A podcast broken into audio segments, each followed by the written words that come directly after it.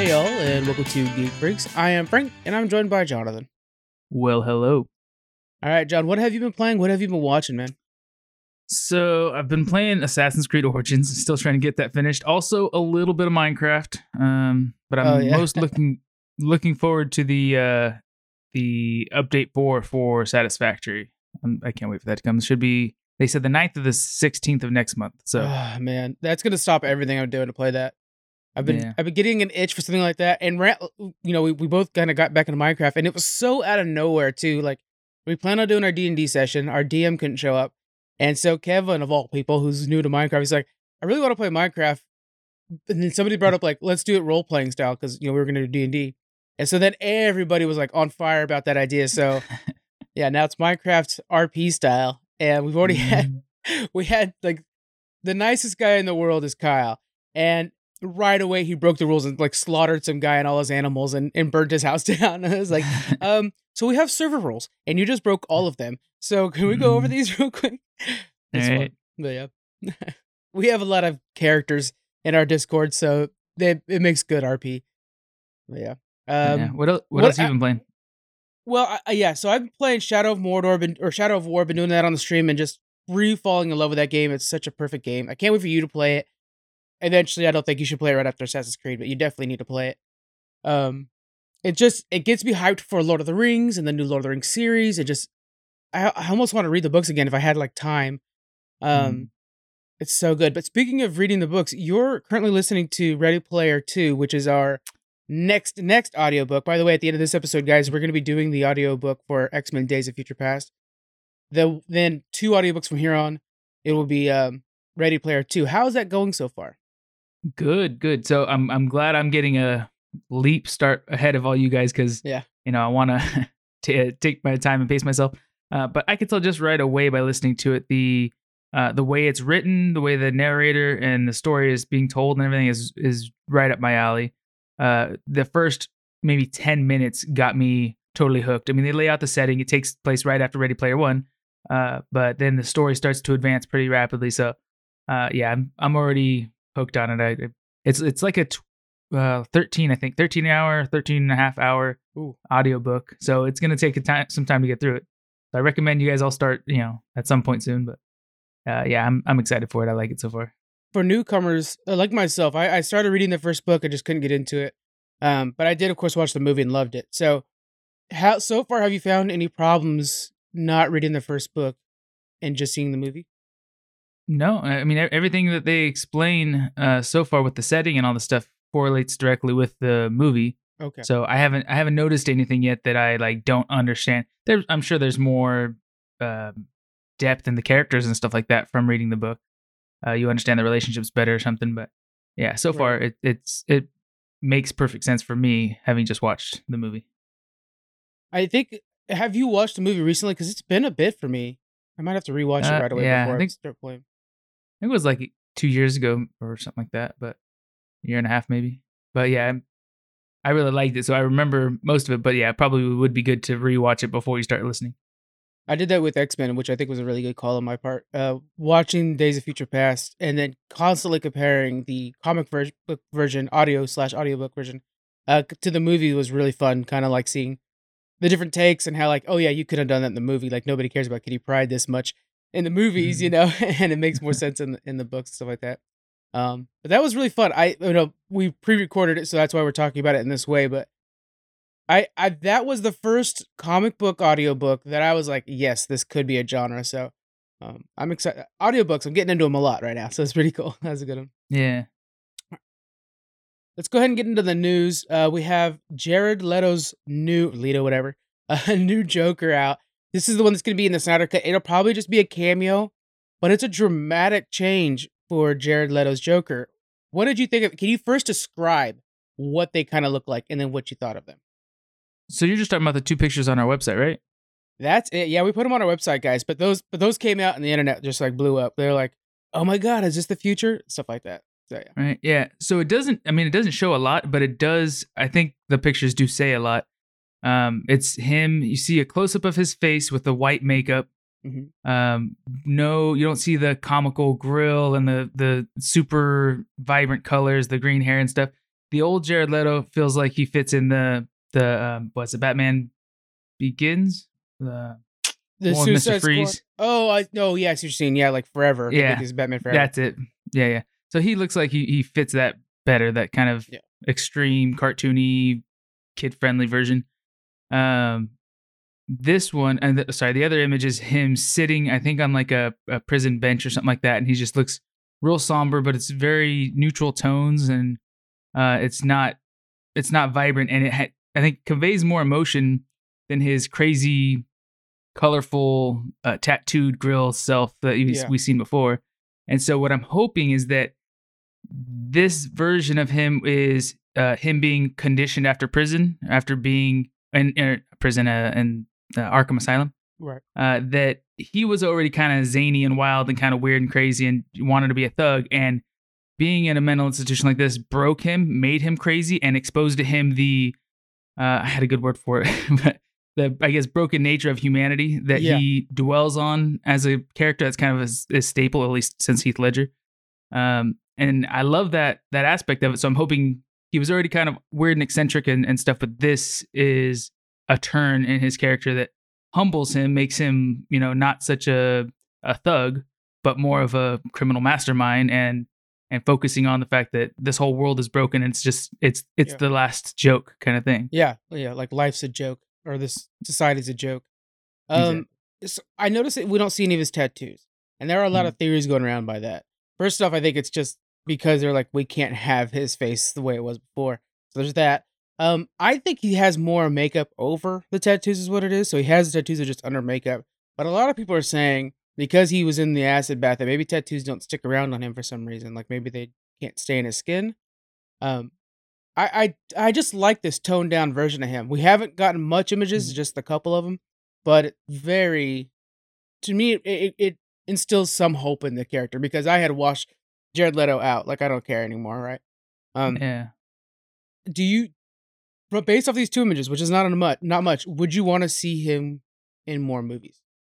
It I want to see this movie. I want to see I mean it was this is just a cameo, isn't it? Yeah, it's just a cameo. Yeah, just a little bit.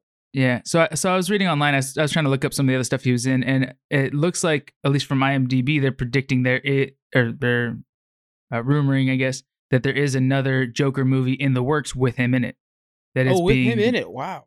Yeah, that's being just being you know negotiated or whatever right now. Um. So yeah, I guess this this cameo is kind of the deciding factor, probably if it Yeah. if it sells well or not.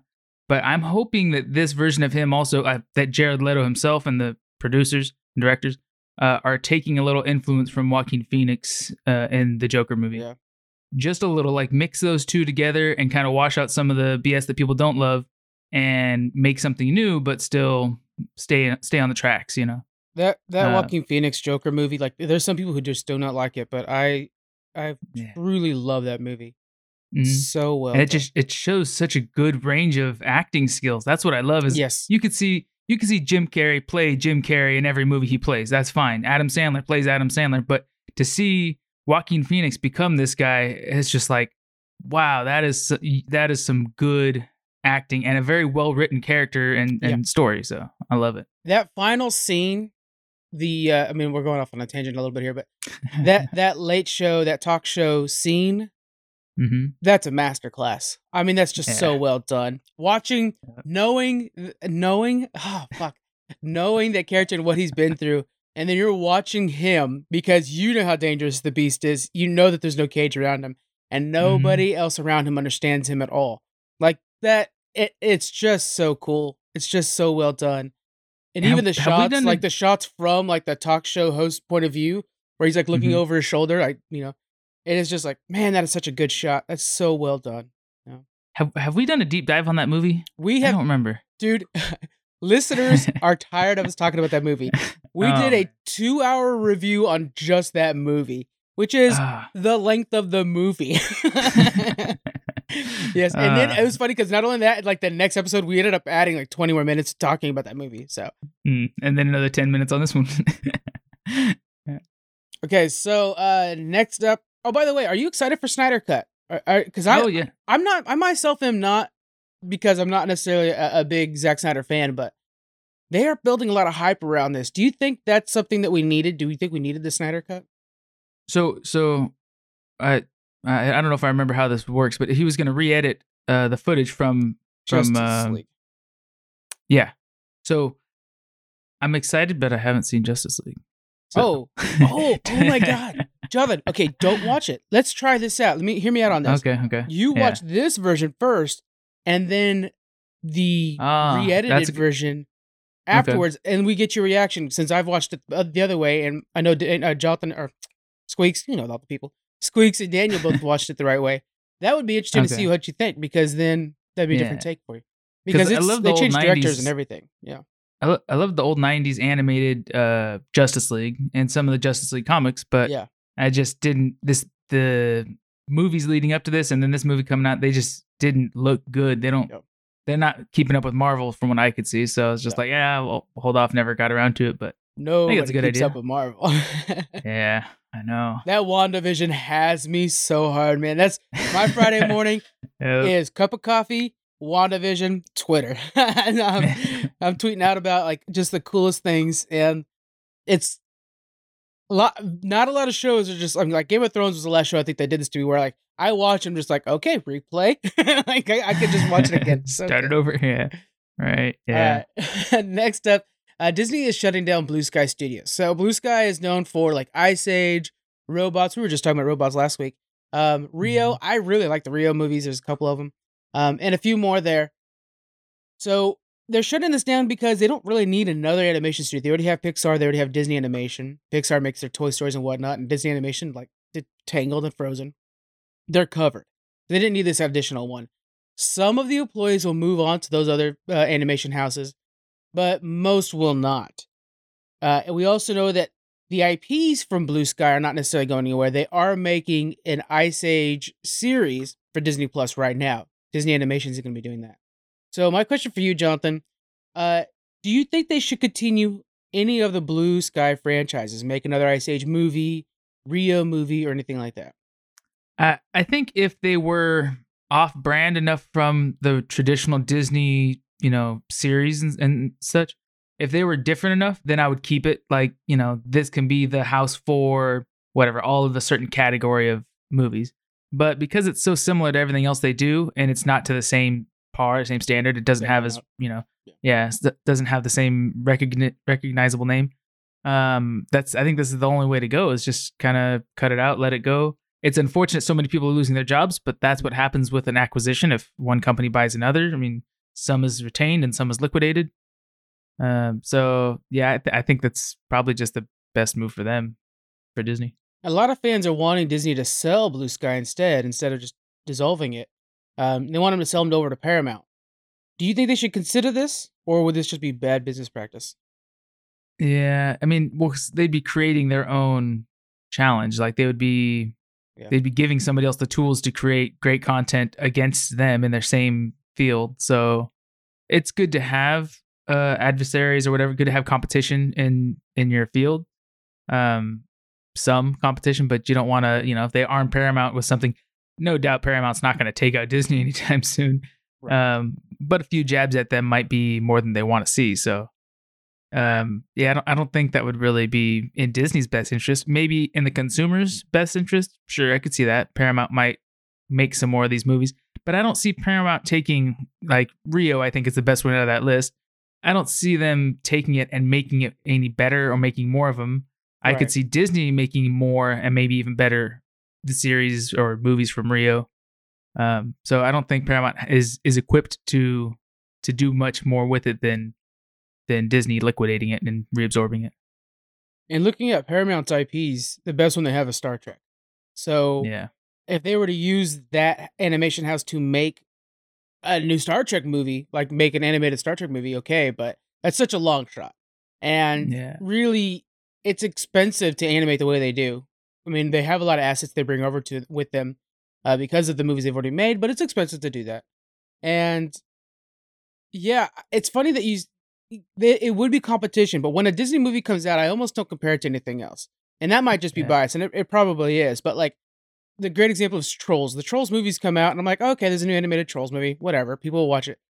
Those movies are specifically for people who have kids, in my opinion. But when Disney comes out with an animated movie, I'm like, oh, that's the new Disney movie. I'm gonna watch Soul right away. Or Coco. And there's a feel to that. Like Coco is a masterpiece. It's Mhm. wonderful music. I listen to Remember Me often. I love that song. But when like the new, yeah, when a new Trolls movie comes, I'm like, okay, yeah, if I had kids, I'd probably go watch that. But otherwise, why would I? Hotel Transylvania, that kind of thing. And I think that's just the the difference in Disney's ability and skill is they can market a kids movie to adults. They can write a kids movie that appeals to adults that has a div- diverse, you know, uh, appeal to their audience. So I just think that you know, Blue Skies doesn't can't keep up with that. Yeah, it, Nor it- Paramount. in a way, it would be kind of nice to have a version of Blue Sky at Disney that's just kind of like, yeah, you know what they used to do. This reminds me. Remember when like Lion King came out? Amazing, Mhm. takes the but then Lion King two and one and a half come out, and it's like, okay, that's a different studio. Expect those up at Blockbuster more than at the theater. That kind of Yeah. thing. Maybe Blue Sky could be kind of like just their filler content, but maybe they don't want to hurt the name or anything. Yeah, well, they already. I mean, they put a lot of stuff straight to Disney Plus too. I mean, they make Yeah. you know small, easy movies. Uh, I'm thinking like, what was it? Like the Disney Channel back in the day would have those those made for TV movies. Um, God, I can't think of any of them right now, but Yeah, Like- uh, Johnny Tsunami and yeah, yeah, yeah, And was it Under Lucky the Irish? Was that one of them? Lucky the Yeah. Irish is one of the very good ones where the kid finds out he's a leprechaun. You're yeah, right. Oh, So it'd be kind of cool if Disney had a separate little channel or category that had all those kind of movies, and they kept turning those out because those are great. Those are hilarious, and I don't think they do they that are. very much anymore. I wonder if those are Disney Plus. I need to check. Yeah, we got we probably. got we got St. Patrick's Day coming up. I might be watching some Luck of the Mm. Irish and just laughing at how We bad could- that is. We could do a special Geek Freaks event. Everybody watch Luck of the Irish Oh, with us. God, could you imagine? Oh, that'd be great. I know you all have it because we're in between. We got WandaVision, then we got uh, Winter Soldier coming up. So we've got content after content on Disney Plus. But yeah, so um, okay, let's move on to our next thing here. Netflix is adapting the Redwall children's series into a movie, a movie, and then a TV, uh, full-on series after that. So Redwall is a book series. I think it's like twenty-one books, and we were, I was like, oh, I've never seen this before, but the art's really cool, and it's like medieval stories, you know, classic fantasy stories, but with like mice and rabbits and stuff like that, and badgers as the characters, as the humans. Mhm. And I didn't know about it, but I had mentioned it on Twitter. We, we have the Geek Feed on our, um, not Twitter, um, Discord. We have the Geek Feed on our Discord, which shares basically all our Instagram posts and articles that we write into the Geek Feed so people can discuss them. And people were like, "Oh yeah, I love Redwall. Redwall was really good. Redwall was a big part of my childhood." I never heard about it before, but it looks really cool. Do you okay? Is there anything from your child? Any books? I have one in particular from your childhood that you'd want to see adapted into something from Netflix. So I wouldn't say specifically books, but I'd love to see um, Saga. I know we've both read. Well, at least course, I, yeah. I don't think I've. Really, actually, I just finished uh, reading all the Sa- Saga comics, and uh, Yeah, by the you way, know- real quick, Mhm. you weren't on the episode, but we discovered there is more saga coming. good, good. I I'd seen that too on there. Uh, I mean, the way they they ended it, it's like you can't just leave it. There's got to be more. Okay. Uh, but uh, I mean, it, it could could have been a, final ending, but it would have been very disappointing. Um, but it's a really good story. It's it's a really good story, but there is a lot of adult content peppered into it to I don't know pique people's interest and all that good stuff. But uh, I would love to be able to like when my son's born, you know, when he's a little older, be able to read that to him or him read those stories, uh, these adventures of this family that's trying to seek refuge, pretty much. Um, but it is just too adult for him. So if they made a series based on that, they can go in depth too of the small missions they go on and stuff. Would be kind of cool and explore this whole um, humanity kind of learning uh, morality and stuff like that in the process of trying to stay alive. So I think that'd be really cool. That that that's a really good series to adapt into a children's series um because two of the big things, two of the big underlining stories is uh parenting for for new parents, you know, cuz that's such a big part of the story. And then um like acceptance because Yeah. they represent two different factions that don't like each other and stuff like that. And it's like those Mhm. are really good lessons to teach your kids. Um and the parenting one especially like for new parents, it's got really good stories in there about that. Um but yeah, visually you can't be showing that to your kid. It's it looks oh yeah, there's there's way too. I was thinking like maybe I can like get a, di- a, a second book because I'm not going to ruin my first book, Right. and then I'll just like like put post-it notes over certain pages or edit some of it a little bit so I could like show him the pictures, but not all the pictures. Yeah, yeah. but so if, if. I'm sure nobody else knows yet, but uh, Marco is one of the main characters in the book. I'm naming my son Marco, uh, pretty much based on that character. So I'd especially like to be able to, you know, show him that because of that too. and at some point But- you will. I remember I read my first adult comic book like in the fourth grade. And so I mean I, I knew that I was like, oh, I shouldn't be reading this, but it was a really good story about elves and stuff like that. So um Mhm. eventually he'll be able to grasp the themes and be able to go from there, but just not Yeah. right away. It won't be bedtime stories. right? I know, but that would be cool. That's what I'm saying. Is if they adapted this into like Yeah. children's children's stories, that'd be perfect. For me, I'd like to get Dinotopia, which is a, a series of books that were mostly just gorgeous images. Like you guys could see these really great paintings. Um, it's about a kind of an ancient society. And there are later ones that are like steampunky, where they live side by side with dinosaurs. So the dinosaurs are their mounts and their pets, and it's just these really great images. Um, I used to be able to just sit there with those books and just dive into them, and and like it was almost like Where's Waldo, where you'd find like oh these little kids in the background playing with a little dino, and and oh this one is um I don't know whatever all kinds of little activities throughout the day, and it'd just be like a marketplace with humans and dinos living next to each other. But it was such a beautiful world, and to see that on screen, it, a lot of it like one of my favorite ones was all kind of Middle Eastern um Tunisia, I think is the, is kind of the, the location I'm thinking of. Those kind of buildings, like the the, the um, what is that called? It's not Adobe, but kind of like that. Um, yeah, Tatooine. beautiful. Yeah, it was all this like red rock too, so it was really cool looking. Uh, if they could ever adapt that, I just think it's a slam dunk. And I know Yeah. there's been like attempts to kind of like use the name and stuff, but the books were think- fantastic back in the day. I think they made something similar a long time ago. Not uh, as good, very cartoony. Uh, Flintstones was you know, Uh, you know pe- what? people and dinosaurs. Yeah, I, yeah, I they, forgot they nailed it already. That's right. they nailed it. Yeah. no, but yeah, that sounds cool. I mean, that's I love that like imagery too to be able to see like Jurassic World, but you know, people living peacefully with the dinosaurs. That'd be tight. I need to buy those books because when Marco's coming over, I got to be able to read books to him, and these would be really cool books to read to him. So, There you go. and I, I know, be like, oh yeah, I got these because Marco's coming over, and I'm over there like, oh yeah, I remember these. I could see Speaking of Netflix, yeah. Speaking of Netflix, Chappelle Show is returning to Netflix. So This is kind of a cool story. that. Um, Mhm. I think it was HBO as well, but Netflix and, and probably HBO had bought the rights to Chappelle Show from I want to say Viacom, whoever owns Comedy Central, and so they had the rights to stream it just like they would for anything else, any other show. The trick is because the show was made so long ago, and Chappelle didn't really do a very good contract when he was younger. He explained when we first talked about this that he was young when they offered him the contract, and you know when you're struggling, you're young, and somebody's, somebody's like, "Here's a few million dollars to make a TV show." Uh, yeah, here's my name. Like, who cares, right? Hmm. Well, now that he's older and wiser and, and has plenty of money on his own, um, this deal went down, and he's like, "You guys are, you know, people are gonna sub to Netflix and HBO Max to watch the Chappelle Show, a classic, and I'm not getting a red cent out of this." Uh, HBO, I don't know. Again, I'm just throwing out HBO, but I don't know for sure if it's them. They continue to do it, but Netflix was like, you know what? That's fair. Let's take the show off of our streaming service. They already bought the license for it, so they didn't need to do that. Now, that was last year. Few months have passed by, and what was revealed uh, this week is the Chappelle Show is returning to Netflix, and they made a deal with him. So he says, They called me up. This is a Chappelle quote. Uh, they called me up, and I got my name back. I got my license back. I got my show back, and they paid me millions of dollars. Thank you very much. Netflix did not need to do this. They already had a license for it. They made an additional, almost honorary contract with with Chappelle, giving him their version of a license and some additional money that they did not need to shell out. I want to keep saying that because it's just so freaking cool. Why did Netflix do this, Sheldon?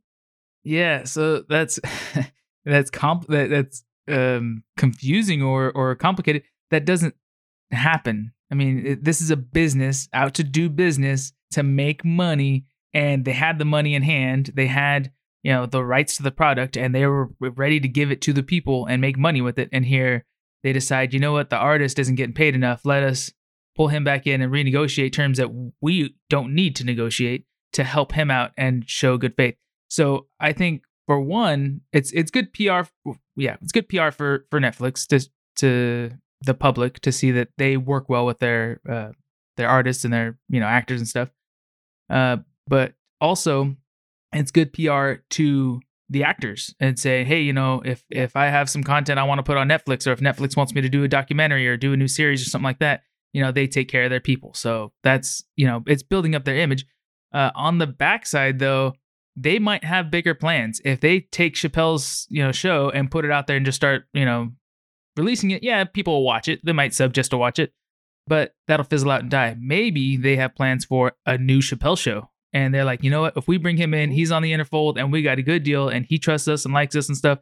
He is totally going to be on board to make a totally new series, or you know, Oh, maybe it's great timing uh, for it too. Chappelle Show would do so good right now in this climate. Oh man, yeah, yeah. And I mean, they have a lot of very diverse, uh, different shows on Netflix right now. So maybe they're gonna have something else where he's just walking around talking to comedians or whatever, you know, like comedians Yeah. in the car, kind of whatever. Know. Something different, but I think that's the main reason why is PR. Yeah, it looks great, and to to get him in their inner fold to hopefully make something new and really good with him. that that makes sense because he he's got a couple stand up specials on Netflix already. So it's probably also just kind of like, look, we keep Chappelle around, and he's a very big draw. I mean, his SNLs are some fantastic SNLs whenever he does that show.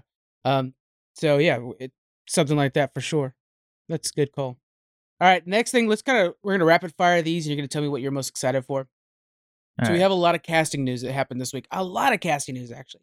So for the Borderlands movie, we had Mhm. Jamie Lee Curtis joining as Dr. Patricia Tanis, and Jack Black joining as Claptrap, which he's the funny robot, so that's fantastic. For The Last of Us, we added the two main characters. Joel is going to be Mhm. played by Pedro Pascal, and Ellie Dope. by Bella Ramsey. Now, you might not remember that name, Bella Ramsey, but you do remember the little bear from Game of Thrones. A little Mormont, the one that's like a badass Oh, little girl. That's her. Yeah, She'll yeah. be playing Ellie. oh, so that's that's cool. dope. Yeah. For the Twisted Metal series, this is a TV series based off of Twisted Metal, the old PlayStation game where you drive around and kill people. Um, Mhm. The clown, the main character, Sweet Tooth, is going to be played by the one and only Will Arnett. So that's going to be really good. And then Yeah. lastly, uh, Mr. and Mrs. Smith series based off of the old movie with uh, was it Brad Pitt and Jan- uh, Angelina Jolie. We Mhm. have Donald Glover from Atlanta, and he's he's basically our new Lando Calrissian. And we have Phoebe Waller Bridge, who is from Fleabag, a series that is just so phenomenal. I can't suggest that enough to people. Very well written. Of all this cool casting news that we got this week, Jonathan, what are you most excited for? Dude, I, those all sound great. So I've Yeah. I haven't played Borderlands, but I love Jack Black. That can't go bad. Jamie Lee Curtis, you know, she's cool, but I mean, Jack Black is great. Especially Uh, with Claptrap. Claptrap is a character that like is unintentionally because he's a robot. He's like unintentionally hilarious in a way Yeah. that's like it's hard to explain. But if you can imagine a robot that's like, oh, let's go, let's go kill this guy right now because we could use his parts, like that kind of like funny thing. What was that? There was a. Uh, I'm trying to think. There was another character, a robot like that, that was in a, a movie, but it was like a low budget movie. Anyways, yeah, I totally know what you mean. Um, The Last of Us, Pedro Pascal, like that. That'll be great. Uh, and and uh, forever, man. He's so good. Bella Ramsey. I'm, I'm in- interested to see Bella Ramsey being what like four or five years older now. Yeah. Um, that's got to be that's got to be different. But she, I mean, she commanded the screen as a little girl. Like she, she will totally grab it by the balls. I imagine. You could tell that they did not Uh, plan on her being such a big role, but as soon as she was on screen, it was like Baby Yoda, where it was just like, we need more. Oh, and so they had to have written her in for more badass scenes where she's. Yeah. Which, didn't she die to like uh, one of the giants? I think had to kill her or something like that. Yeah, I think so.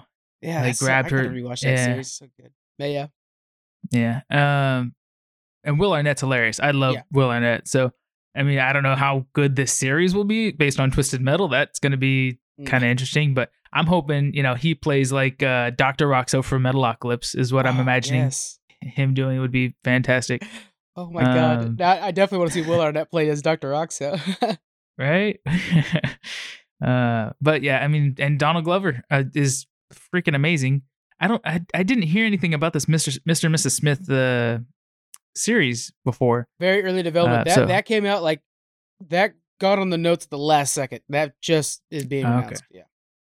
Yeah, but I love anything he's in. So, of all those, I think Last of Us is what I'm most Yep. looking forward to. But those all sound pretty dope. So we got some good stuff being worked on right now. I- I'm really excited for The Last of Us. I'm gonna actually stream both games uh in the lead up to that series being released. So I do need to like I've played maybe a little bit a long time ago, I'm gonna play both of them on our lo- on our stream. It'll be a lead up to it, so we got we got a while a while before that's the thing. Um, the Mr. and Mrs. Smith series that I'm really interested in because if you think about it, that's gonna be two spies constantly Mhm. like working around each other, trying because the first half of that movie was like them not knowing that each other are spies. Well, like the first Yeah. act is them not knowing each other are spies. Second act, fighting each other. Third act, teaming up to fight the world. That makes Mhm. such a good series if you could extend that out more. Like that is actually really good for a series. Donald Glover's funny in everything he does, plus he's a really great improv actor. Phoebe Mhm. Waller Bridge is one of my new favorite actresses in the world after uh, How Good Fleabag is, which is one of the best shows on television right now. So I think that you know has who's making the series? I don't know who's. Ma- I know it's for Amazon, um, Oh, but. I don't know who's. Which is no surprise because Phoebe works for Amazon basically. Um, Mhm. I don't know, but man, I when I saw that, I was like, it took me a second, but I'm like, yeah, that is a really good show idea. Why didn't somebody come up with that earlier? You know, Yeah, sometimes a could- reboot's could- really a good idea. and I feel like our writing these days, like back when that movie came out, it was you know late '90s, early 2000s, or Mhm. something like that.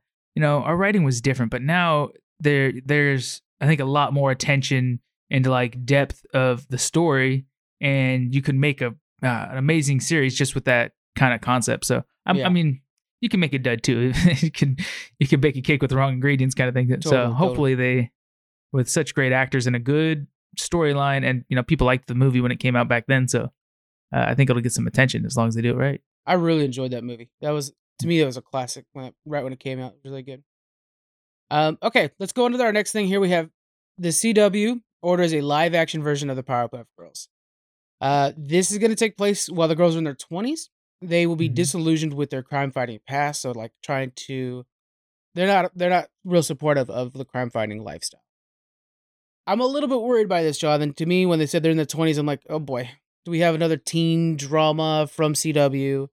Um, yeah, all the worst parts of Arrowverse. right. what do you think So- about this? that that's the problem for me is the CW. If it was on almost any other network, I would totally be behind it because I honestly it seems uh, not normal or something like that. Uh, I liked Powerpuff Girls when I was in like high school and stuff. I thought yeah, it was a lot of us did. Yeah. good show. I mean, yeah, it's little little girls that fight crime and stuff like that, but this is just well written and kind of funny and Mhm. good to watch. Uh, but yeah, a new version of it where they're you know it's live action. They're teenager or they're in their sorry in their twenties. Um, it's just if it wasn't CW, I would I would have faith in it, but I just can't see that being done right. I mean, if it, if it was on HBO, I would totally watch it. I would be stoked about it. But yeah, I, I'm just worried. I mean, CW has a few good shows. Don't get me wrong. I'm watching Black Lightning right now, and I'm really liking it. Um, but yeah, I'm not gonna hold my breath. I just say that. Yeah, there. Yeah, I would say for like every ten CW shows, there are three that are really good, and so Mhm.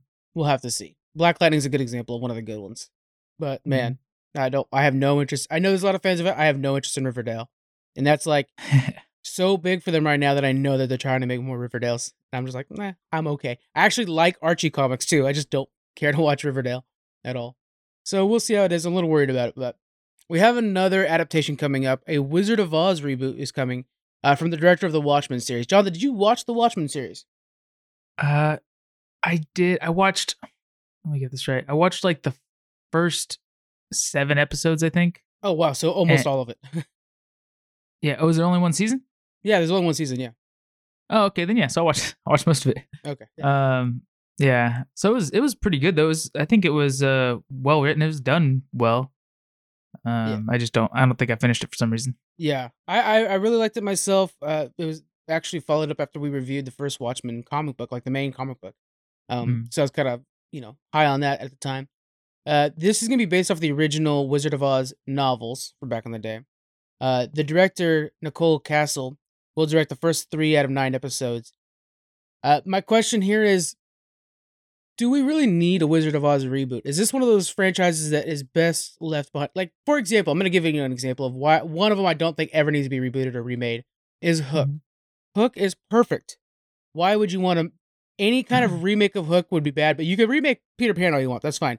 Just don't remake Hook. You can't replace Robin Williams. You can't do that. Yeah. So I kind of feel like this is the same thing. What are, what are your thoughts? So on that, I disagree. So Really? we saw we've seen you know great Batman movies back in the day with uh uh, Val Kilmer and you know good good actors back uh, good actors back in the day and stuff. Um, now I'm questioning everything I say. Um, but then you know all of a sudden we got that uh, Heath Ledger's Joker, and we're like, oh crap, that's amazing. Now we've we've been going downhill, but there was good Batman's before that, good Jokers before that. Uh, Jack uh, Jack Nicholson. Jack Nicholson, yeah. Yeah, and then so it didn't need to get messed with, but it got messed with, and something amazing happened. Uh, we've seen many varieties of um, uh, Sherlock Holmes, and you know some some great, some okay, some kind of like uh, probably shouldn't have been done, and now Enola Holmes kind of sprang out of that. So I That think was- it's great. yeah. Yeah, I think it's great to toy with it and, and try it over and over again. I think the last Wizard of Oz movie I didn't care for very much, but I think it it would definitely be it's a good story, it's a good foundation. A lot of people know it, so I think it's totally worth trying to to remake and do something new. Mhm. And if they stay with the kind of style that they did with Watchmen, I think would be great. You know, make it kind of a Yeah, that's the saving grace to me is Watchmen's style was so well done. Um, some of the characters, uh, you know, oh god, some of the characters that they they kind of created or were like Mhm. almost nothings in the comic books that they made into new characters that are now some some characters I was heavily invested in. Makes you wonder, like, okay, were there characters in the background of the Wizard of Oz that that need their moment to shine? And there might be, like, the Cowardly Lion. Why is he cowardly? Did something happen? Like, you could really dive into their backgrounds. We've Yeah. had a lot of Wizard of Oz additions and remakes and stuff like that in the past. Um, God, do you remember like it was in our childhood? Wizard of Oz two. It was just straight up a sequel. No. She okay, so she. Uh, I'll kind of. I'm gonna. uh, This is so the reason I remember this movie so well is I thought this was the original because mom like would rent this and Mhm. rented it a few times because I wanted it a few times, and it was the only version of Wizard of Oz I've seen, so I thought it was a real movie, and it's so scary. But this is gonna. I'm gonna do real Oh, fast. the roller skates. the roller skating guys that have roller skates in their hands. The robot that she has to wind up, the big like fat robot she has to wind up. Yeah. At the end, she's in a room where she has to go into another room and find the green thing to save the scarecrow. And they end up flying. And remember, a chicken egg goes into like the big bad guy that's gonna kill them. And they end up Hmm. flying off on a couch that they kind of like tied together with the moose as the head of the couch. And they end up flying off. So freaking nuts and really dark. Actually, there's like this lady that has like interchangeable heads. It's a whole thing. Very dark movie. Yeah. Um, was so there's that movie. There's also like they had Zooey Deschanel did a Tin Man series for TNT that was Wizard of Oz. Um, was there anything in the remake or anything like that in the past you think was better than the original uh, Wizard of Oz? Um, no, not that. I, honestly, no. I think that they've all been kind of a swing and a miss. I agree. Um, that's why. I mean, I, the funniest stuff is like other shows versions of it. Like I love um, uh, Futurama's Wizard of Oz episodes and stuff like that. Yeah, but, yeah. Uh, but to, I, I think it could use a good, good remake. I don't think this is one of those things where we we left on a high note. Let's seal it up and not touch it. So I think it'd be be worth a shot.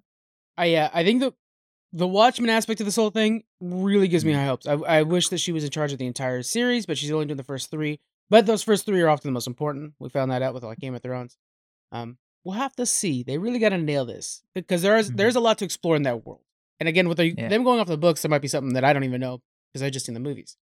So Yeah, and I like how you're talking about, you know, elaborate on why the cowardly lion is a coward. It'd be cool to have a series that starts far before Dorothy ever comes into the picture. Yeah. Just just build the world and mm, you know, do a lot of you could follow the different characters in their different walks of life Mhm. and build a lot of depth into them and then finally eventually, you know, season 2 or season 3 or something like that or the very end of season 1, you know, Dorothy come uh, arrives and then they all kind of converge and then start the mission Wow. together kind of thing. What an interesting idea that like you wouldn't have Dorothy show up until the last episode. That that that's a that's chancy, but I like it. That's a really good way to finish that season.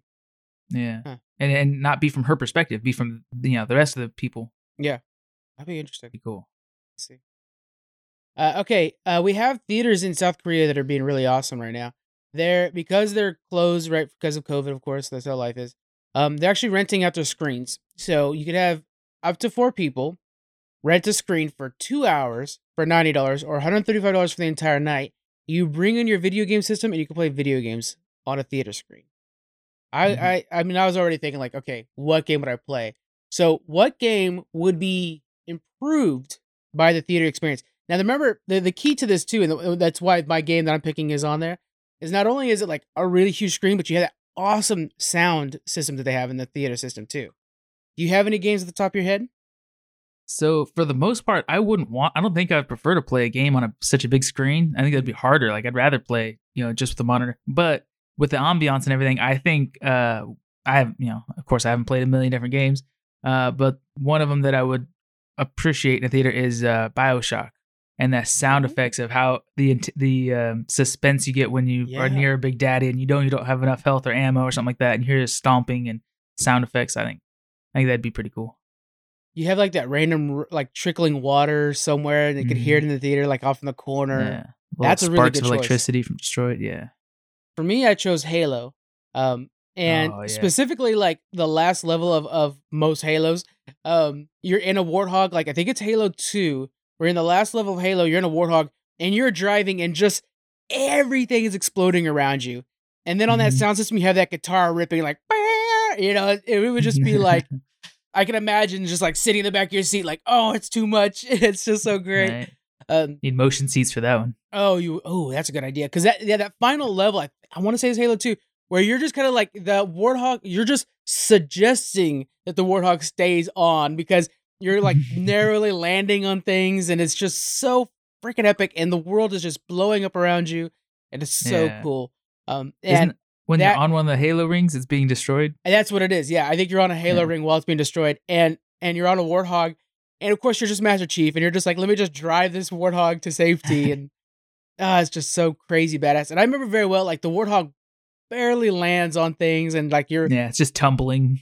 and it's already like shit controls on a warthog, so you're, oh man. But it was just like such an adrenaline high after that fa- final level that I was like, that on a big screen with the cool sound effects and the, Mm. the some of the best music in gaming.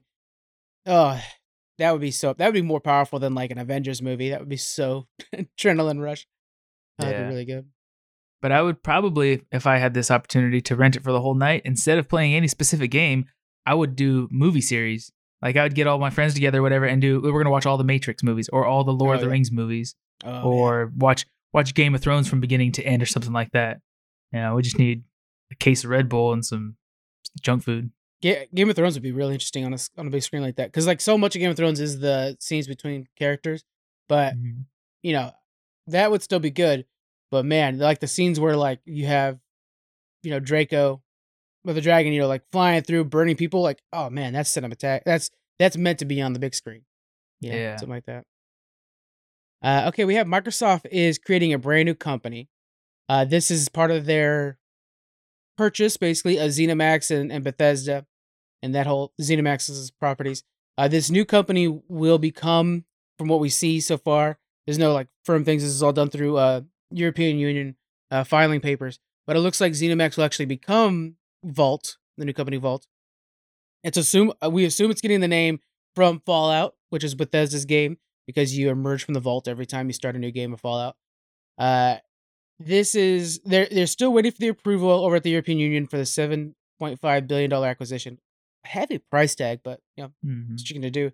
Um, why do you think they decided to make its own company instead of just becoming, hey, you're now part of Xbox, or just stay ZeniMax? Why do you think they decided to make an entirely new company? So I think this is I think it's if it is what it looks like, it's a good uh step, smart step for Xbox for Microsoft uh to be creating a, a separate company to do a little bit of a pivot because like we've talked about for a while, consoles are on their way out. And the devices these guys are making are gaming computers that sit on someone's mantle instead of next to your desk. So they're kind of working closer and closer as as uh you know uh, Xbox and PlayStations evolve, they're getting closer and closer to just being PC game uh, uh, gaming PCs, anyways.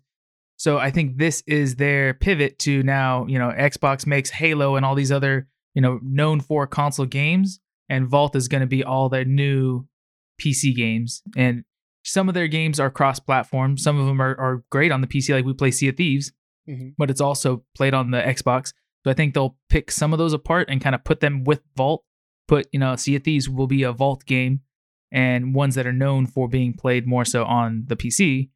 Uh, but that way they could you know differentiate themselves and start to develop that that uh, online gaming you know PC gaming presence and you know force their way, push their way into that market as as the console gaming kind of diminishes.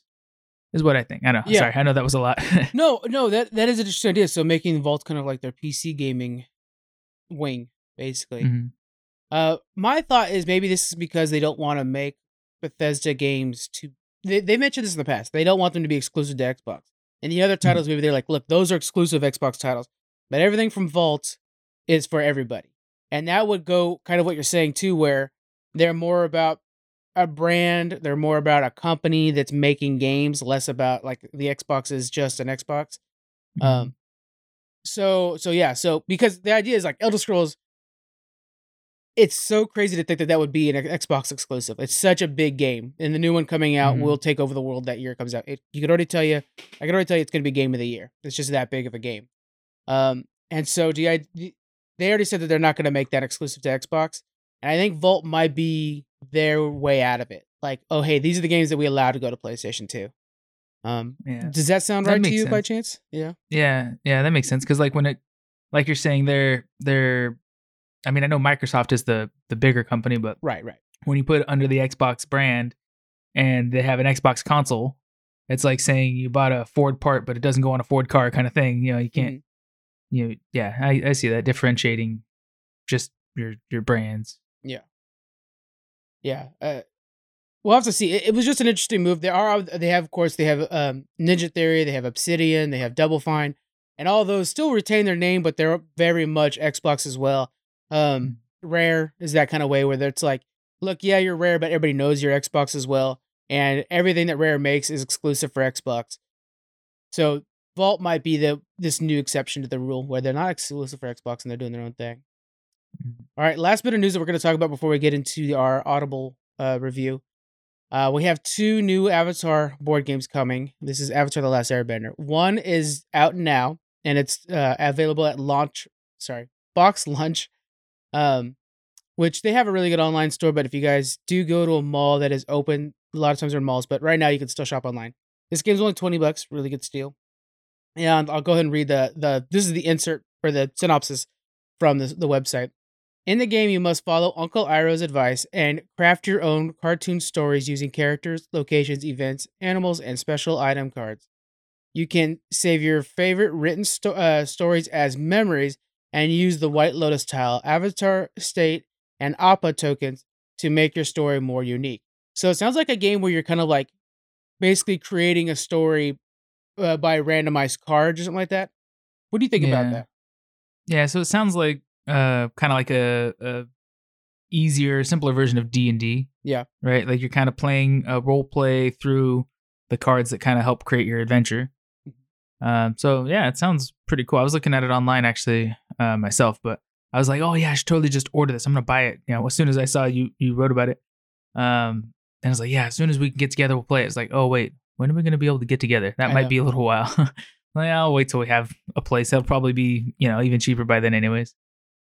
Till we can all gather. So yeah, but yeah, it it, it sounds fun. I love Avatar. I love Uncle Oh, Iroh and everything in that so world. So yeah, that sounds like a lot of fun. The one I will buy instantly is the one being made by Magpie. So the other one, it's coming out February 2022, and it is a big tabletop RPG game. So this will be Avatar D and D. And at- now that I've gotten to playing D&D, I'm like, yes, I want more of this. Uh, it's a lot of fun. And they said that you're gonna be able to play as both Aang and Korra's generation. So you'll be able to get, and there's gonna be two expansions. They already have planned out. So Republic City is one expansion. That'll be really cool, and the other one will be Spirit World. Um, and then there, you know, there's gonna be more along the way. So, say you're playing Avatar, John. You're playing the Avatar RPG, and you have to Mhm. make a character knowing somewhat of D and D's rules. What bending would you choose, and would you be like chaotic good, chaotic bad, a neutral? What do you think? Ooh, I think I would be a waterbender rogue, but I would conceal my bending abilities. Oh, And I would love, uh, yeah, I would play as if I'm a maybe a Earthbender or a Earth Nation native that doesn't have bending abilities Mhm. and live amongst the people. Keep it very secretive, uh, and use blood bending. That'd be dope. Nice. Oh man, bloodbending. Oh, as a rogue would be very cool. Would you Mhm. be good, bad, or or, or neutral? Uh, I would be. Hmm.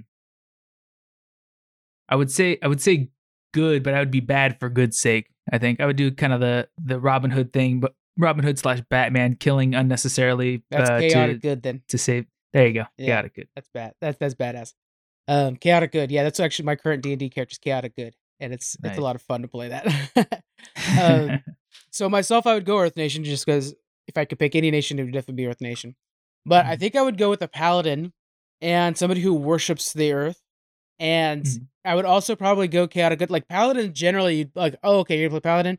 Here you go. Here's lawful good. You're always gonna play lawful good usually. Um, but as chaotic good, maybe I could play an evil paladin. I've never played a bad guy on D and D or anything like that, so I maybe I would do that. But I like the idea of like being chaotic in your action because when you're an Earthbender and you do something chaotic, it's drastic. you're gonna be like, "Oh, I'm gonna split this Earth real quick. We'll just fall down real fast." Like, "Oh, we need to get away from the fire. Okay, let me just open the Earth up." And it would be like this Yeah. whole mess up situation. So I could see a lot of very fun situations popping up from that. Um, Mhm. I, I'm excited to explore these worlds uh, through a D&D aspect. That's that, that's definitely a purchase for me. So get ready, guys. We're gonna live stream that. I'm I'm Mm. predicting now, February 2022. We're gonna be live streaming the the Avatar D&D game that we're all playing. That'd be good. Yeah. All right, let's go ahead and get into our X Men Days of Future Past review, which I thought was a lot of fun.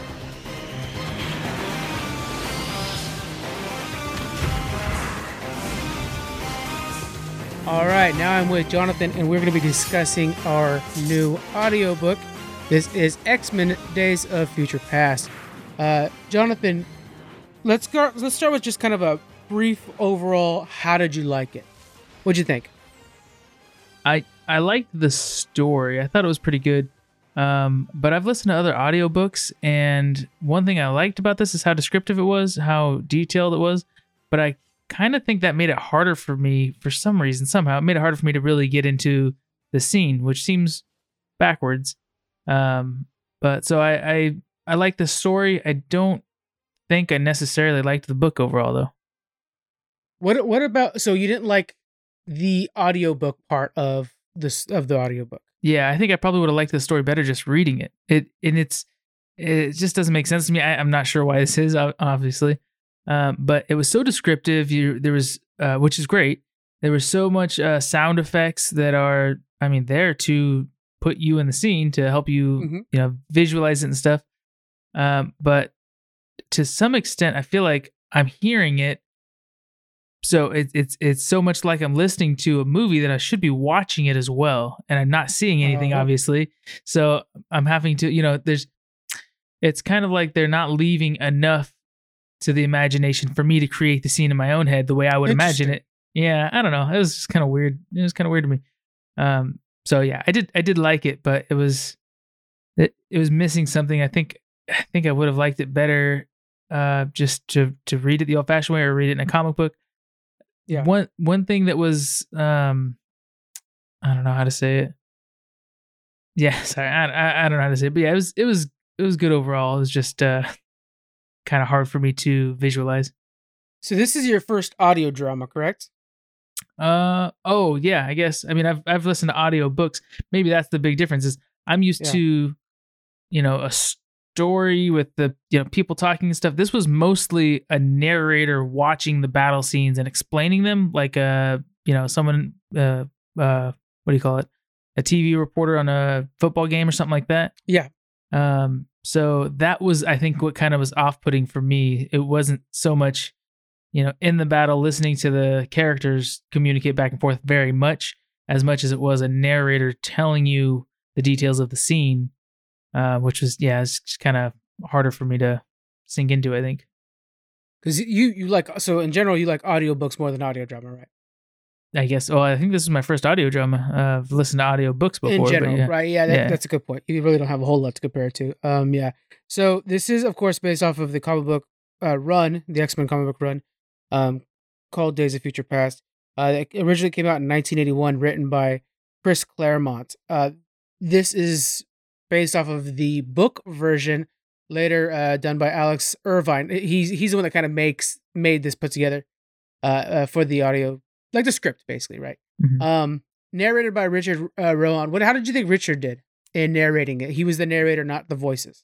Yeah, yeah. I I think he did good. It was a very you know, very clear, well read. Um, he didn't have to put a whole bunch of infliction or infliction, inflection, a bunch of changing in his voice because uh, he was just telling the story. He didn't need to do character voices and stuff, which I think was great for him. Um, but I think at the same time, I don't know, hit, just him narrating so much of the story and not being played out through the characters' conversations, uh, I think is what kind of. I mean, honestly, I, I fell asleep at one point. I was listening to it sitting in bed. Uh, yeah, uh, when I got home from work, and I just ended up passing out. And I was like, oh wait, I got to go back like you know, a good twenty minutes and go back where I was. um, but I just need to not get too comfortable when I'm listening to audiobook. Uh, yeah. But yeah, I, I mean, I, I feel like for a voice actor, he did a good job. I just don't know. Maybe he wasn't best cast for this, or maybe I just don't care for audio dramas as much as regular audiobooks. Yeah, because I think as a narrator, I think he did good, and I, I, wouldn't mind hearing him do regular audiobooks as well. I think he did pretty good. Okay, so me, like, just my overall is I really enjoyed this, mm-hmm. and I mm-hmm. think a lot of that's coming off of Sandman that I didn't care for. Mm-hmm. So I was constantly comparing this to Sandman, and in my opinion, it's much more fast paced. It's a story I already knew, so that helped a lot too. That, that kind of helped fuel like where I knew everything was going to go a little bit, and I, I had a better. It was easier to picture the characters. I mean, I think like was there any voice actor that stood out to you? For me, it was um, it was the one that played played Professor X, although he wasn't in there very much. Uh, the one that played uh, Magneto was solid, but hearing Wolverine was that that guy did a really good job. He was almost as good as the animated Wolverine from the animated X Men series in the '90s. Uh, was there anybody that stood out to you? That's uh, that's what I was gonna say. I honestly couldn't think of other characters' voices uh, when you call it out when you ask me like that, except for uh, Wolverine Logan because he was just so iconic. It was very clearly that's who he's. Even if he doesn't say who he is, when you hear the voice, you know if this is X Men, that's got to be Wolverine. Um, so yeah, very well portrayed. But what's funny is how you um, talk about uh, how you relist you you just came from Sandman and stuff like that. I just got done listening to two Star Trek books that I really enjoyed um, and so for me to go from from listening to Star Trek books that I really liked, and I I could visualize 100% the whole cast and crew and everything that's going on on the ships because I know all all of you know the Star Trek series, all, or at least the Voyager. Uh, so going from something that was real high for me, like you're going from something that was real low with Sandman, and so you were impressed. I went from something I really enjoyed in Star Trek, and now this is kind of a you know not not so much my field or not so engaging for me, I guess, or overwhelming probably. But uh, that's just kind of funny. We're just complete opposite ends of the spectrum on this, really. Okay, so let's go into uh, characters. Hmm. So we had uh, let's go over the main characters really, which for for one of them is Kitty Pryde, which later becomes Shadowcat and then Sprite in her younger version. Uh, how did you think she did? Because she was the one that they sent back, and we'll compare this to the movie a lot because I think a lot of people are more familiar with the movie than anything else. In the movie, they send back Wolverine. This one, they're sending back uh, Kitty. Eh, or Kate, depending on which version. How did you think her character was in the in the story? Uh, the character or the voice acting? Let's go with let's go with the voice actor and then the character. That's a good point. We should bring up the voice actor. Yeah, I think the voice acting was well. I like that, and you know, I I don't know. I don't have a lot to compare it on, obviously, but I do like how well you can differentiate between Kate and Kitty. That yes. you know she was dominant and, and knew the plan and knew what needed to be done as Kate, and then as Kitty, she's just like, I don't even know where I am. What, what who are these people? Why are you guys, you know, so old and things like very, you know, 13 year old or however old she was. Yeah. That's that's kind of the part that I wanted to make sure to bring up is the fact that I liked how the voice actor did a good job of of making it very clear which which uh, Kitty Pryde you're with because then she did like, oh, I'm 13, and, oh, I'm an older woman who's been fighting this war forever, you know, uh, which was really good. I think we should probably break down the story a little bit so people kind of understand in case you haven't watched a movie or familiar with this pretty popular story as well. Um, and I'll, I'll just do that real quick. So we're dealing with two different timelines, and in the future, it's a dystopian future where the Sentinels have started targeting everybody. Um, what's different from the movie? Again, I'm going to keep referencing it this way so you guys understand. Um, is it isn't that it wiped out all of humanity? It's just that in especially North America, the Sentinels are are are targeting mutants. Uh, they're making them do errands for them with a collar that inhibits their abilities. Uh, and anyway, so and then there's I love how the Canadians kind of saw this coming, so they started their own like the Canadian Freedom Force or whatever it's called, and Wolverine's part of them. It's great little side thing. He's basically the only free mutant in New York right now, uh, and everybody else is in this, this bondage. And so the first thing he does is he breaks them out, And then the idea, the big idea for the future version, we're to call it future and then past version. The future version is to get into the Baxter building, which is where the Fantastic Four is normally. We find out that they all died in, in the the war that happened prior. Um, to get into the Baxter building and to stop the communication device that's letting all the Sentinels communicate with each other, which is giving them their advantage. Mhm. And in the past, the idea is there's the Brotherhood that is now back, led by Mystique.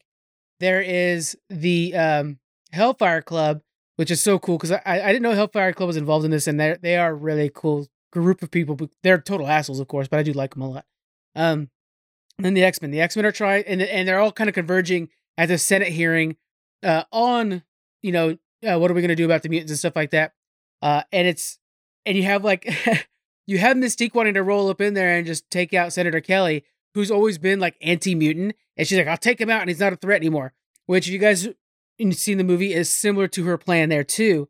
Uh, take out the guy who's going to stop us. Eh, but the problem is that example leads to a terrible future, and that's why they're like sending her back to like, hey, make sure this doesn't happen, so that, that people don't automatically think we need to hunt down all the mutants. So you have those two stories going on. Uh, but let's go back to a character level. And one thing that's really cool is in the future, Colossus, Peter, and um, Shadowcat, uh, Kate, are, are are married and they have multiple kids. The kids have unfortunately passed in the war. But uh, I really like that part because when she goes back into her old body, and then you have not only this is unique too. It's not like in the movies, young Wolverine goes to the future, but they actually switch bodies in this one. So you had older Kate goes into the young body, and then 13 year old Kate is an older body, and you have Colossus who's like, Oh, my love, are you okay? and she's like, Oh, what the fuck? I really liked it. How did you think that they did with their relationship in this story, John? Yeah, I think that was cute. A little, you know, romantic dynamic in the middle of a dystopian future and stuff. Mhm. Um, I think it was it was funny that you don't think about that kind of thing with you know time travel movies and stuff, but uh, they did it very gracefully, I think, and and how Colossus, you know, right away realized like, oh yeah, she's a 13 year old girl, she must be petrified being in this future, let alone you know that I could be married to her and stuff like that. So they they kept that kind of distance and you know made it made it uh, made us aware of uh, how they were both kind of feeling and how he was being gentle and uh, trying to help her kind of get up to speed. Um, but yeah, it was very well managed, I guess. But it was it was a cute kind of way to lighten this dystopian future that they're in the middle of. Yeah, and it actually brought more impact at, at one point when, you know, spoiler alert, of course, but that's just how it is. Later on, same thing in the movie too, where the future version, like everybody is dying off. Like each X Men dies Mhm. in a different way, trying to get their mission done. And Colossus is there, and he's just like, in his final moments, he's thinking of like, I hope Kitty's okay. I hope Kate's okay in the past, and and he's just like, this is for her. This is for my children. And he dies like being just blown up by by Sentinel, and it's just like it was a it was an extra piece that really added to his death that really made it you know more heartfelt and everything like that. Um, so I, I really like that. And then of course the past version of Kitty, the, the the part that goes to the past, I just loved how much she's like trying to convince everybody. She says like, yeah, Storm said, you convincing you would be the hardest part. She's trying to convince everybody to side with her, and every time they encounter somebody new, just like she's nuts, and they have to convince her and stuff like that. Was really good. Uh, what was some of your favorite parts uh, out of this story? And then we'll move on to our our uh, Tupperware. Oh, favorite parts. Um, God, put me on the spot like that. I can't think of a specific scene. Um, God, I'm terrible at this. I didn't take notes or anything too. I'm sorry. Oh man, I got the notes. Okay, Okay, yeah, I'll go. I'll go. my know. favorite part. What do you got? Wolverine. Wolverine introducing the crew to the freedom fighters, the Canadian freedom fighters Mhm. that have come down to like just fight this war that they not, didn't necessarily start or volunteer for was really awesome. Uh, and it was, man, it's just so cool to see Wolverine like in the head of a military legion because it's he he did that for hundreds of years, a couple hundred years. He was in, in all of our military wars. If you saw the Wolverine origin movie, I thought was you know it's not great, but it was a pretty cool part of it. Um, and so him kind of having this crew and and and stuff like that, and then they they knew the city uh, because they had like people who are loyal to the mutant cause, though they weren't really mutants, uh, helping them, and they had like this inner network thing. It kind of reminded me of like the Maquis in France during World War II. that had this underground network helping each other out with information and, and helping out here and there. Really cool. I like that. My other favorite part. This is a major spoiler warning, guys. In the future, Kitty thinks she's the last one, and she's just like, "Well, I'm gonna die here. I wish I could go out and you know in glory and stuff like that."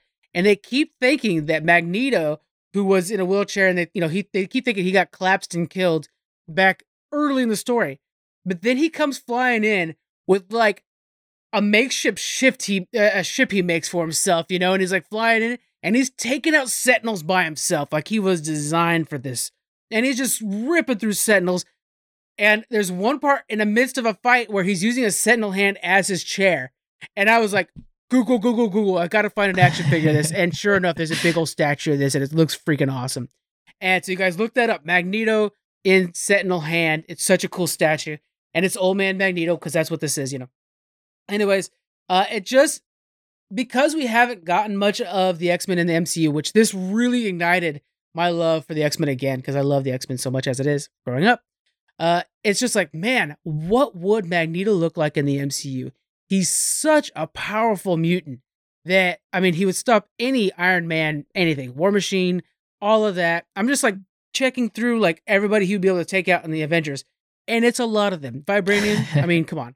So, Oh uh, that's a just, good question. Can he affect vibranium? Is it is it He can affect uh, adamantium. I would.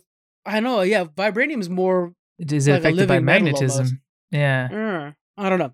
People out there That's definitely know the answer to it, and we're just shooting in the dark here, Right. both buzzing from a good audiobook. yeah. So, uh, but yeah, that final fight scene with Magneto just ripping through Sentinels because Yeah. because at this point again he's in the wheelchair and he's kind of like a beaten down old man. And the thing that they keep they brought it up a couple times. He says, uh, "I was born in a concentration camp and I will not die in one." And that was his big thing. And he, yeah, boy, he didn't. He he left the concentration because he he was there when they were breaking him out, and just starts ripping through him. And it was just such a cool scene. I remember the scene where um uh where he breaks out of the concentration camp too, and it's kind of cool that it brings me back to X Men Two when he could feel the metal again, kind of thing. And it's the same thing there when Oh he, yeah, he realized he could feel you know the the metal around him again and stuff like that, and then he puts the nails in one guy from a board and stuff like that. It's just kind of like, and then he he could feel inside the uh, Sentinels, and he, I don't remember how he did it. He just, I think he just like uh crushed him from the inside, kind of thing, because he uh Yeah. Could feel. he starts shredding them at the end, and he has them like Yeah. circling around him. Like they described him as a planet yeah, with the with like the moons around him. Yeah, which to me was really great description because I was visualizing that right away. Like from not only that, from Kitty's position, like looking up and Mhm. seeing this guy just like hovering with like sentinel parts around him, and it's just like, he's a badass. yeah, yeah. So uh, it was really cool. And then that's an important part that I forgot to mention too when I was describing the story. These guys were in a camp for mutants, and they had the the collars around them. And when Wolverine went in there to break them out, they start getting the colors off and using their powers for the first time. Mhm. And when you use your power, it it's a signal for the Sentinels to come and kill you and get you. So they were like, "Well, I mean, if we're gonna do it, this is the time to do it." Stuff like that. And so that was a really good description of how Magneto started to feel the metal again, and they did a Mhm. good job with that. Yeah. Uh, there's another scene I liked. I don't remember exactly how it played out because this was probably in between me falling asleep and waking back up again. Um, it was with the storm. I remember she was going. They were going up the elevator, and this was one of those again where it kind of was like, oh yeah, Storm is a lot more you know badass than than uh, I remember from the show. Because I was like, oh yeah, she can control the weather and stuff. Um, but that she controls a whole lot more than just the clouds and the sun and, and you know generic weather uh, but she controls more or less like the environment and nature around her to an extent. Uh, when they're going up the elevator, and she creates like static signal that goes through the whole building, and I think it like shocks all the sentinels to or or distracts all the sentinels, whatever, messes up their signals, so they're all kind of uh, disoriented when they come out to attack at the at the top. So I was like, that was I don't know the way they described it was a lot better than I can, but uh, it was a cool scene with with the storm. In, in general, I thought they did a really good job describing the battle scenes. Yeah, They were concise with them because sometimes when you when you I- you know you kind of like get into the little details and stuff like that. Some books just don't do good describing battle scenes. I mean, as much as Game of Thrones is amazing, guys, they, he George R. R. Martin does not describe a battle scene very well, in my opinion. yeah. Everything leading up to it's amazing. really uh, looking looking back on it i think part of what was hard for me to really immerse in it is this isn't something you could enjoy or pay good attention to while playing a video game or you know you probably should be doing this while driving or uh, you know sometimes at work or something like that, you really got to pay attention to the story because it's so much detail. It's it's like an overload. You gotta you know that's why I fell asleep as I was listening to it. I was like, I just need to close my eyes and really visualize it because there's so much going Yeah. on. It's hard to even keep the characters straight, let alone the scenes and who's killing who and how many sentinels are they at now and you know is this in the past or the future. So I was like, okay, focus. But then sure enough, I fell asleep. Uh, but yeah, it was really That- detailed. That's true. And another thing on top of that, Jonathan, is this is a four hour and 40 minute audiobook. Mhm. So it was it was kind of fat and we were talking about fast paced was it was quite fast paced to where like during the battle scenes, it was just like, oh, what? Oh, so much one right after another. I hope you guys enjoyed my sound effects. Um, I remember one part in particular where they were like the sentinels were coming down the road, and so Colossus like kind of it just happened so quick, but he like lined himself up where he was gonna ram through the supports of one building and then like keep going through the supports to topple the building over on the sentinels. But they described that whole thing in like 20 seconds, and it mentally I'm sitting there picturing this, and I'm just like, that was an epic thing that would have been like in the trailer for this movie and you guys just went through it in 20 seconds and you're on to the next thing. You know, there's a lot of cool stuff like that. Okay, here's one you actually kind of brought up a storm uh, from the first one out of the Tupperware. Tupperware of topics, guys. We repurposed it for the audiobooks just in case you guys didn't know that. Uh, did you learn something you didn't know before? And you got a good point with Storm. Yeah, yeah. So yeah, I think I learned that Storm's abilities are more than just uh, rudimentary controlling of weather. Um, I I mean, I learned a lot more about that dystopian future because from the movie there was very little of it. I mean, there's just little glimpses of them fighting and almost dying, and well, everybody little by little dying off. Um, so that was really cool. It- It's like you could almost have a whole nother series or movie that just takes place in that future. Like, take us, you know, a year before this when the battle was starting or something like that and let us see what leads up to this in that future uh, time period before they send Katie back. Uh, it was really you know, cool world to be in. That's the thing too. That, that in the movie they did like, you know, it was probably like 92% of the movie was all in the past. Yeah. When the book was about 50-50. Mhm. Like you really did get a lot of the of the future, and uh, that was really cool. I liked that, and it made it made the loss of characters because in the movie they did lost character thing too, but they did boom, boom, boom. Mm. It would made a lot more impact because it's like, oh, there goes another one. There goes there's there goes Benjamin. Oh, there goes another one. Like it's so Rachel. Oh wow, they really messed with Rachel because not only does she die off like everybody else, but they mortally wound her early on. Mhm. They know she's gonna die, so does she, and they keep her with her the whole time, knowing she's gonna die. yeah. And then, oh, it sucks later on towards the end when she's like, she could feel people dying. She knows when they die. And so she's like, yeah, I know that this one died. I know Wolverine got crushed. I know. Oh man, that's that's a heartbreaker right there. Kind of recap, like, hey, this is how many people you just lost right. in the future. The thing that I learned personally is I, I gained more respect for for Shadowcat for for Kitty Pryde. Um, her character has always been kind of just a neat character, neat power. Like, oh, what would I do with that?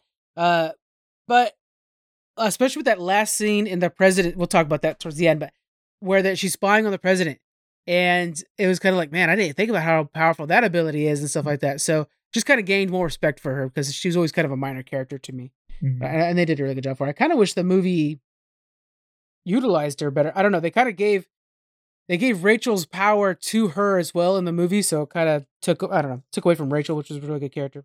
Yeah, that's the problem too. Is there's a lot of X Men, so there's a million of great characters they just haven't gotten to utilizing yet. That's true, and hopefully the MCU nails it. Mhm. We'll have to fan cast all of the X Men at some point, and then do uh, send that into Marvel as well, like we like to do. yeah. Uh, if you were to write fanfic about this book, what kind of story would you want to tell? Ooh. Oh, easy. Sh- uh, tell the love story between um, uh, Kitty and and, and uh, Colossus. Yeah, Colossus, Peter. yeah. yeah, that would be that'd be pretty cool. Just, I mean, it would be devastating to see. It would be also awesome to see the war where they lost so many mutants, and you know the Sentinels first arose. But it'd be devastating to see them lose their children. But it'd be kind of cool to just follow, you know, like them into that that segue into the future time frame. Yeah, I, I would like to see uh, because they talk they talk about it towards the end there too. Like there's also there's multiple universes. There has to be like she was like, oh, I hate to think that my my form is back into the future where everybody died. Right, that she's thinking about that at the end. Uh, but I would like to see a version of you know Shadowcat's back in her normal body in the future that's all destroyed, and she starts to rebuild like the Xavier School. I would like to to make a fan fiction about like a new hope kind of thing about her bringing back like in, embracing mutants and stuff like that because the mutants in North America were hunted down, but the, the mutants around the world, it seems like, from according to the book, still out there. So uh, she could start making a new home for them and stuff like that in America. Well, but if they were effective in the past, all that changed in the future, right? Well, that's what. Yeah, but that's what. That's that's what Xavier says. He says, you know, that that's just one outcome. There's all. There says there's a different ones for every choice you make. And so Mhm. he was saying that like, because she was like, oh man, I hate that she went to the future that was so dystopian. I hope we changed it. And he says she's probably there, and there's probably multiple where you did help and stuff like that. Like he left it really open. He liked to Mhm. mess with her mind a little bit. That's true. Yeah, 'cause we don't know what kind of time rules they follow, but there could be a different different timeline where they still are all dead. Where she he tells from. her that trying to like appease her and make her like more comfortable, and she's like, "That just made things worse. That's something else to worry about." She says, "That was cute." Yeah. she says, it. Yeah, yeah. Yeah. Forgot about that. All right, let's look at our next one here. Next one out of the Tupperware. Uh, were there any parts of the book you thought were incredibly unique, out of place, thought provoking, or disturbing? All right, so I was just thinking about this earlier too. One thing I it, they might have touched on it, I just don't remember. But uh, one thing that I thought was kind of a hole, I guess, or didn't really make much sense to me is uh, in the future time they have um, uh, you just said her name, Rachel, is the one that, that has to send Katie Pryde back, right? Yeah. um, and be able to you know swap them and all this stuff. Uh, and she's mortally wounded, dying slowly and stuff. Everybody else is doing is, is fighting the Sentinels, and they have that whole plan of how to uh, you know s- stop break their link and stuff like that. But uh, all their eggs are in her being sent back to the past, right? Yeah. So I would I would not be pushing forward in this other you know battlefront, and I would be you know retreat her back to you know a vault somewhere underground, and everybody just keep a bubble around her and just protect her and don't let her die. So Yeah. that that doesn't make you know I didn't I didn't really get that connection. that's connection. the change the movie made, to be honest with you, because that's exactly what they did in the movie. Yeah. Kitty in this in the movies, you know, Kitty Pryde, she's the one that sends her back, uh, Mm-hmm. sends Wolverine back, and then all the eggs are in that basket because they've been using what they've been doing this whole time is using uh Kitty Pryde to use Cable to go back and like, oh, they found us, jump back a few days. Oh, they found us, jump back a few days and fix it, so they could kind of know where the warnings are at or the wars are going to be at. Uh, but this time when they do send Logan back, they know that it's a one way trip and it's their only chance. Mhm. And um and yeah, so the whole movie they're just basically hiding from the Sentinel to try to fight him off. Mhm. So that is the plan they do in the movies, but yeah. Yeah, uh, I can't think of anything in particular I would say is out of place. I would have liked this as a standalone story. I know Senator Kelly's in a lot of those stories, um, and he's even in the first movie, the first X Men movie. But if in the beginning of this they kind of explained why Senator Kelly hates mutants so much, would be pretty good. Like if there was an Mhm. incident that incited his hatred for mutants, would kind of portray Senator Kelly as like maybe an opportunist or something like that. This- Because towards the end, he's still a jerk. Although he learned his lesson, he didn't learn his lesson at the very end. Uh, let's discuss that now. Actually, that final scene we see Senator because there's something happened in it that was super cool to me. Uh, we had Senator Kelly talking to the president, basically saying like we need to sign the okay on the next generation of Sentinels. Which is like, dude, what? um, to hunt them down. And then the president, who's like a little bit more okay with everything, he's like, the sent or the mutants that just saved your life. He's like, yeah, but the, those are the mutants that won this time, kind of thing. Um, so first of all, we kind of have something we've talked about before with the Year Hell episode. Um, is this all still going to happen? Because now they're just making new versions of mutants. What do you think? Or new, I'm sorry, new versions of Sentinels. Yeah, I don't know. It's it's it's hard when you play with time. You know, we've talked about before. It just doesn't it doesn't always go the same way. You can't necessarily predict time depending on what rules you're going by. Is this you know Back to the Future you know kind of situation Yeah. or not, or Rick and Morty? Um, but I mean the fact that they left that thread open, I think that that is showing us that you. I don't think it has to mean that everything's still going to happen the way it was originally happening. I think it means more you stopped one of the triggers that could cause this many, you know, this series of unfortunate events. Uh, but you know, humanity still is afraid of you. You still are more powerful than them. So there still will be other things that come up that time and time again you have to keep fighting the good fight to bring peace between your people. And it's not just, you know, that one trigger was what, you know, caused the end of the world, but without it, everybody's gonna be hunky dory. Uh, you know, you gotta keep keep looking and, and finding those uh, problems before they come up, I guess. Yeah. Uh, the other person that was in the room that I thought was important uh, during the story, we, we hear a lot about the uh, Hellfire Club, and, and they talk about how Emma Frost is leading the Hellfire Club, which is you know she is you know in there too. Uh, but then they talk about in that room is Sebastian Shaw, who is a leader of the Hellfire Club. Mhm. So it's kind of like Sebastian Shaw is also guiding the future, which is you know makes the Brotherhood look good half the Mhm. time. Um, and and I just really liked the fact that they made sure to add. This is just again, it's another situation where there's like, there's also this, you know, there's also another future in this story where uh, they're having to fight off the Hellfire Club the whole time. So it was really good. Uh, okay, let's go into our next one. We'll do uh, we'll do three more. Which place in the book would you most like to visit? Mm. Would you like to go to the dystopian future, Jonathan, or a or a Senate's chamber that almost got blown up by mutants? right? Um, I mean, the to visit it again in a book or movie, the dystopian future would be a lot cooler. Good Uh, to yeah. to go on vacation, I'd have to say, you know, the the past time, which is our near future or something like I that. I think it's the '90s. The past time is the '90s. For us. oh, okay, yeah, yeah, yeah. 20 years before the dystopian year of 2020. Yes, that is when this the future takes place. God. Is in 2020. if only they knew how bad it really was. yeah, boy, I wish we had some sentinels. Right. Jesus Christ. All right. Uh, did you have to force yourself to get through it, or were you able to put it down, or unable to put it down? Yeah. So I had to force myself to get through it, not you? because it wasn't a it wasn't a bad story. It was a good it was an interesting story. Um, but I was listening to it at tidbits when I was busy with other things, and I- that was I think that was my biggest problem. I was uh listening to some of it, you know, my break at work, listening to some of it while I'm driving, uh, when I got home and I'm cleaning, and I know it's only four hours long. If if I was It's able to just one, yeah, listen, really. yeah, if I could just listen to it in bed and not fall asleep, that would be perfect. Um, so yeah, I think me just allowing myself to be distracted and trying to listen to it in segments really kind of messed up the story to me. I couldn't really piece it together or, or you know, get immersed in it very well. Um, so for yeah, because of that, because I didn't dedicate time to it, it was hard to keep going through it. All right, last last piece of paper out of the topic Tupperware. Uh, did you like it more or less than other books in the same genre? So let's let's frame this a little bit better for you. Um, is this your favorite X Men story? Oh, um,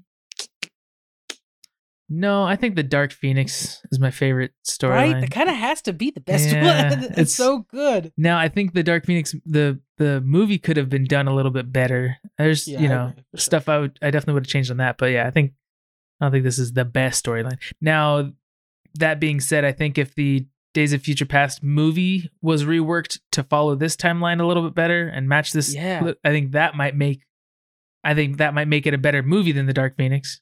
Uh, but yeah, I think the Dark Phoenix story is my favorite. I like that idea though. Yeah, the movie actually following, like redoing the movie that follows this storyline better. Yeah. I like that. Um, I would have to say the Dark Phoenix is my favorite uh, of the X Men stories.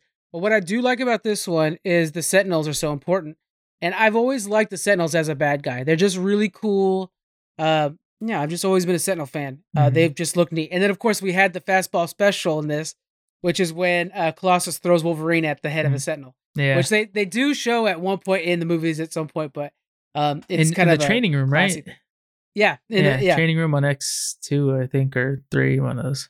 Yeah, one of those. And it was just a cool little like, oh, they do that in the comics all the time. And so it was cool to see it again. it was One- really neat. One thing I, I remember now too that was different is I'm pretty sure in the movie they ended up making a, a certain series of Sentinels that uh, were non non metallic alloy, right? Like uh, Magneto couldn't Yes. affect them. Okay, So in the movies, yeah, in the movies that which, which that would definitely not work in the I book, right? the because in the book, book, yeah. Magneto destroys everything. Definitely look that statue up, guys. By the way, um, so in the movie, yeah, what it is is they took Mystique after she tried to kill, um, Trusk or whatever it is, the guy that invented Sentinels. Mhm. Uh, they took her DNA to make a Sentinel that can change, can adapt to whomever. So if Pyro's blasting with fire, they'll turn to to, to ice or freeze him or something like that. They could always count everybody, which is really cool. Because at one point, like Colossus is fighting him. Because I made sure to watch the movie too, so I can compare them the whole time, so it's fresh as well.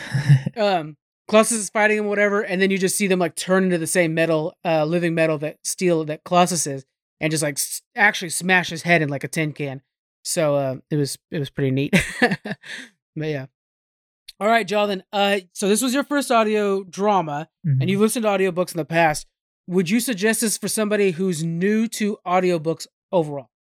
I would now that we've talked about it more and I get a better understanding of it. I would totally suggest it if you can sit down and focus to this focus on the story and don't Yeah. don't try to listen to it distracted. I've listened to other like the, you know I've listened recently, most recently, a couple Star Trek Voyager books, and those are more casual listens. I think I can do you know driving and, and shopping and things like that. But something like this, as fast paced and action packed as it is, uh, there's a lot of fine details coming at you left and right. So you really need to dedicate some time to it and be able to pay attention. Uh, I personally think this is really good. I've, I've listened to all of the audiobooks that we've had so far on the show. Um, and this one compared to the other audio drama that we had, I think is better because it's just it's quicker and it's more action packed and stuff like that. So it was a lot of fun to listen to the big battles and stuff going on. I think that they did a good job summing up what happened in the battles and making it quick. I mean, it is fast paced in that sense.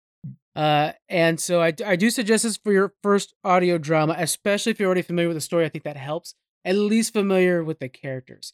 Uh, even if you watch the movie beforehand or something like that, so that you kind of get an idea of what's going to happen, I think that helps. The next one is not only a shorter audiobook, but it's also a story that I'm totally unfamiliar with, but I do love the character quite a bit. So we're going to be listening to Daredevil Guardians Devil. It is a two hour, two and a half hour audiobook, guys. It's super short, super cake. Uh, we're going to try to have everybody on for that one and really get some different opinions on this too, because um, uh, Squeaks, who listened to this and he's all anxious to get on another one of these and stuff like that. Um, I, I know that he's, I wanted to hear his opinion off of Sandman. Sandman, in comparison to this, it was uh, a 10 hour, 10 hour audiobook, audio drama with all the stuff like that. It had James McAvoy and like a killer sta- uh, cast and all. But because it was so big, they it was like they jumped around from book to book and the books were not very connected. So it was so cumber uncumbersome and stuff like that. It just wasn't very enjoyable. While other people really enjoy it, I myself didn't care for it. And and on us, neither did Squeaks. So this next one's really short too. It'd be really good. Marvel has released a ton of these, and uh, we're we're kind of you know if more people sign up for Audible, which you guys go to audibletrial.com backslash geekfreaks, we're gonna keep doing these Audible reviews and, and reading with along with you guys, listening along with you guys. By the way, it counts as reading, you guys. You can just put that down in your resume if you want to. Um, and so we'll keep going on with these. Uh, after the Daredevil one, we're actually going to be going back to a regular audiobook. Jonathan picked it, so I'm ex- and I'm super excited for it because I've been meaning to get to it anyways. So that'll be good. But that is it for us, you guys, and we hope you guys enjoyed this and check it out. Uh, again, audibletrial.com backslash geekfreaks. We'll see you guys later. Bye. Thank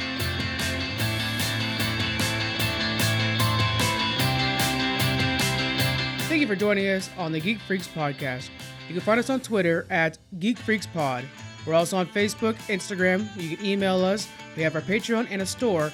All those links are in the description. Thank you so much for joining us, and we'll see you guys next week.